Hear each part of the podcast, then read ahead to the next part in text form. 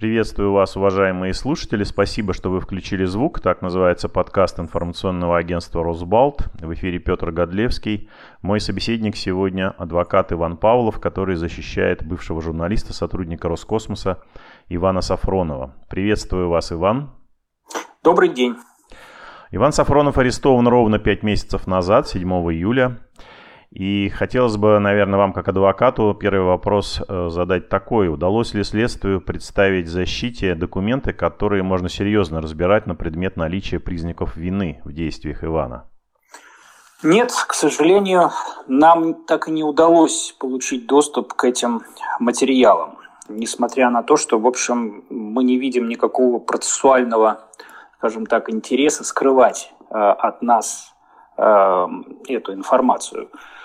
Прежде всего интересуют, конечно, те самые э, электронные письма, в которых э, следствие ФСБ усматривает э, государственную тайну. Напомню, что Ивана Сафронова обвиняют в том, что он передал некоторую информацию вот в этих электронных письмах в 2017 году. Ясно, что за три года из памяти стираются многие обстоятельства, и уверен, что дословно воспроизвести какие-то письма, ну, направленные три года назад, мало кому удастся. Поэтому э, мы просили э, следствие предоставить э, эти письма Ивану Сафрону, прежде всего для того, чтобы он мог дать какие-то пояснения, для того, чтобы мог э, сказать из каких, например, открытых источников получена та или иная информация, содержащаяся в этих письмах. Но следствие почему-то скрывает э, от нас эти документы. А как вы можете вести защиту своего клиента, когда происходит такая ситуация? Как это вообще с точки зрения закона можно рассматривать? Ну, мы считаем, что э, в отношении Ивана Сафронова нарушено основополагающее право на защиту, а именно право знать, в чем его обвиняют. Мы говорим об этом во всех инстанциях, в которых, э, которые проходит дело. Э, мы утверждали это и на стадии избрания меры пресечения. Э, обращали внимание суда на стадии продления срока содержания под стражей – но суды пока как бы не реагируют на, на это нарушение должным образом и удовлетворяют все ходатайства, с которыми обращаются туда следователи ФСБ. Ну вот 4 декабря появилась информация, что следователи ФСБ обратились к Министерству обороны, чтобы их специалисты установили достоверность и степень секретности, наверное, данных, которые используются обвинением против Сафронова. Речь, как я понимаю, в первую очередь идет о офицерах главного разведывательного управления Генерального штаба.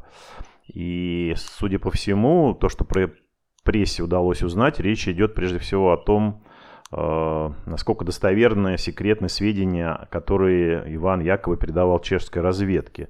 Вот на ваш взгляд, это свидетельствует, что обвинение наконец решило проверить версию самого Сафронова о том, что вся информация, которую он, будучи журналистом, собирал, э, он ее всю получал из открытых источников. Видите ли как, я не могу вам комментировать э, те обстоятельства, которые, например, информацию о назначении э, экспертиз. Вот, э, к сожалению, как я уже говорил раньше, есть некоторые ограничения, связанные с, с тем, что я могу комментировать и что я, соответственно, не могу вам рассказывать это в эфире. Но я скажу так, что в каждом подобном деле, где речь идет э, о там, госизмене в форме шпионажа, либо шпионаж, либо там, разглашение государственной тайны, везде следствие должно установить соответствующим процессуальным путем, а является ли та информация значит, в разглашении, которая, или там в передаче, которой обвиняется лицо, государственной тайной. Составляет ли она государственную тайну? Для этого это решается экспертным путем. То есть назначаются соответствующие экспертизы. Она называется так, э, значит, экспертиза, экспертиза по определению достоверности и степени секретности сведений. И в каждом таком деле получается заключение от профильных, э, соответственно, экспертов, специалистов. То есть, если речь идет о военной тематике, то обращаются там в генштаб, соответствующее управление э, по профилю, опять-таки. Вот как развивается следствие по такого рода делам э, в принципе. Что касается назначенных э, в деле Ивана Сафронова экспертиз, здесь я, к сожалению, э, вот, под ограничениями и не могу вам, не могу вам здесь ничего прокомментировать. Скажите, а по вашему опыту, как долго такие экспертизы готовятся в таких делах? По-разному. Какие-то экспертизы быстро делаются, какие-то там, ну, в среднем где-то месяц, два месяца. Вот так. В октябре Иван просил следователей разрешить ему поздравить маму с днем рождения по телефону. Ему было отказано.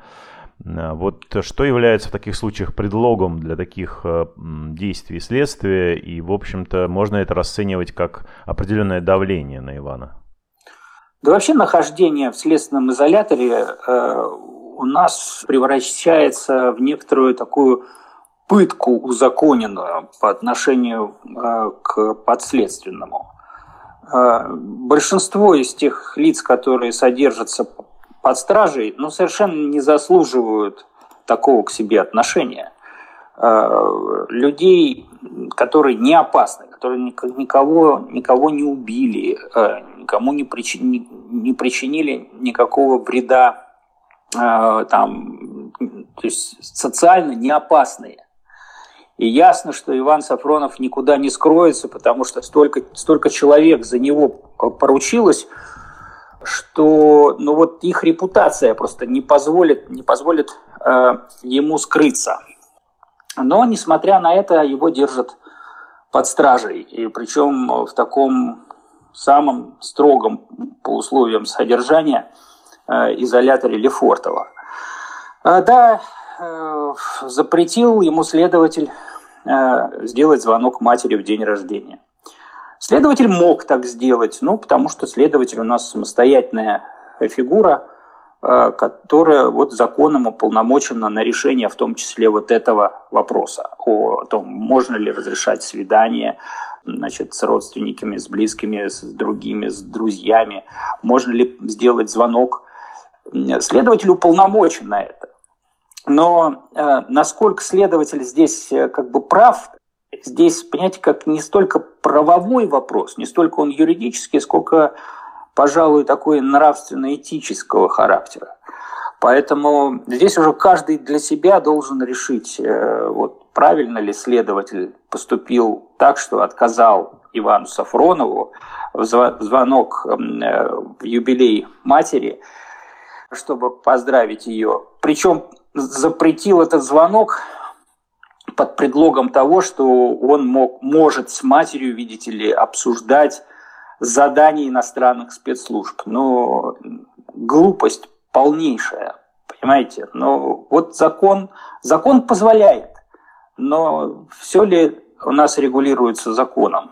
Ну, безусловно, это вопрос риторический. Я просто слабо себе представляю, как можно э, как можно опасаться таких телефонных звонков из следственного изолятора, когда разговор полностью контролируется, может быть записан, и, собственно, э, чего здесь бояться, как-то сложно себе этого представить.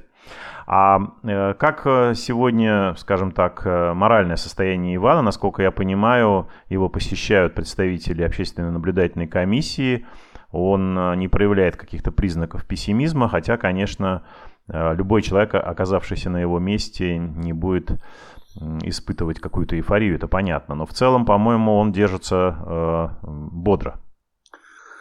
Ну, держится он бодро, если можно вообще так говорить о человеке, который э, обвиняется в совершении особо тяжкого преступления и до сих пор не понимает, в чем его обвиняют. Э, Иван, Иван молодец. Он, ну, вот держится. Держится так, как должен держаться настоящий мужчина. Ну что ж, огромное спасибо вам э, за ответы на вопросы, за эти комментарии. Я напоминаю слушателям подкаста «Включите звук», что с нами на связи сегодня был адвокат Ивана Сафронова Иван Павлов. Спасибо большое, Иван. Всего хорошего. До свидания. До свидания. Вы слушали подкаст информационного агентства «Росбалт. Включите звук». Спасибо, что вы сделали это. Напоминаю, на сайте Росбалта круглосуточно доступны новости, комментарии, аналитика, видеорепортажи, обзоры социальных сетей и наши подкасты. Всего доброго и не забывайте включать звук.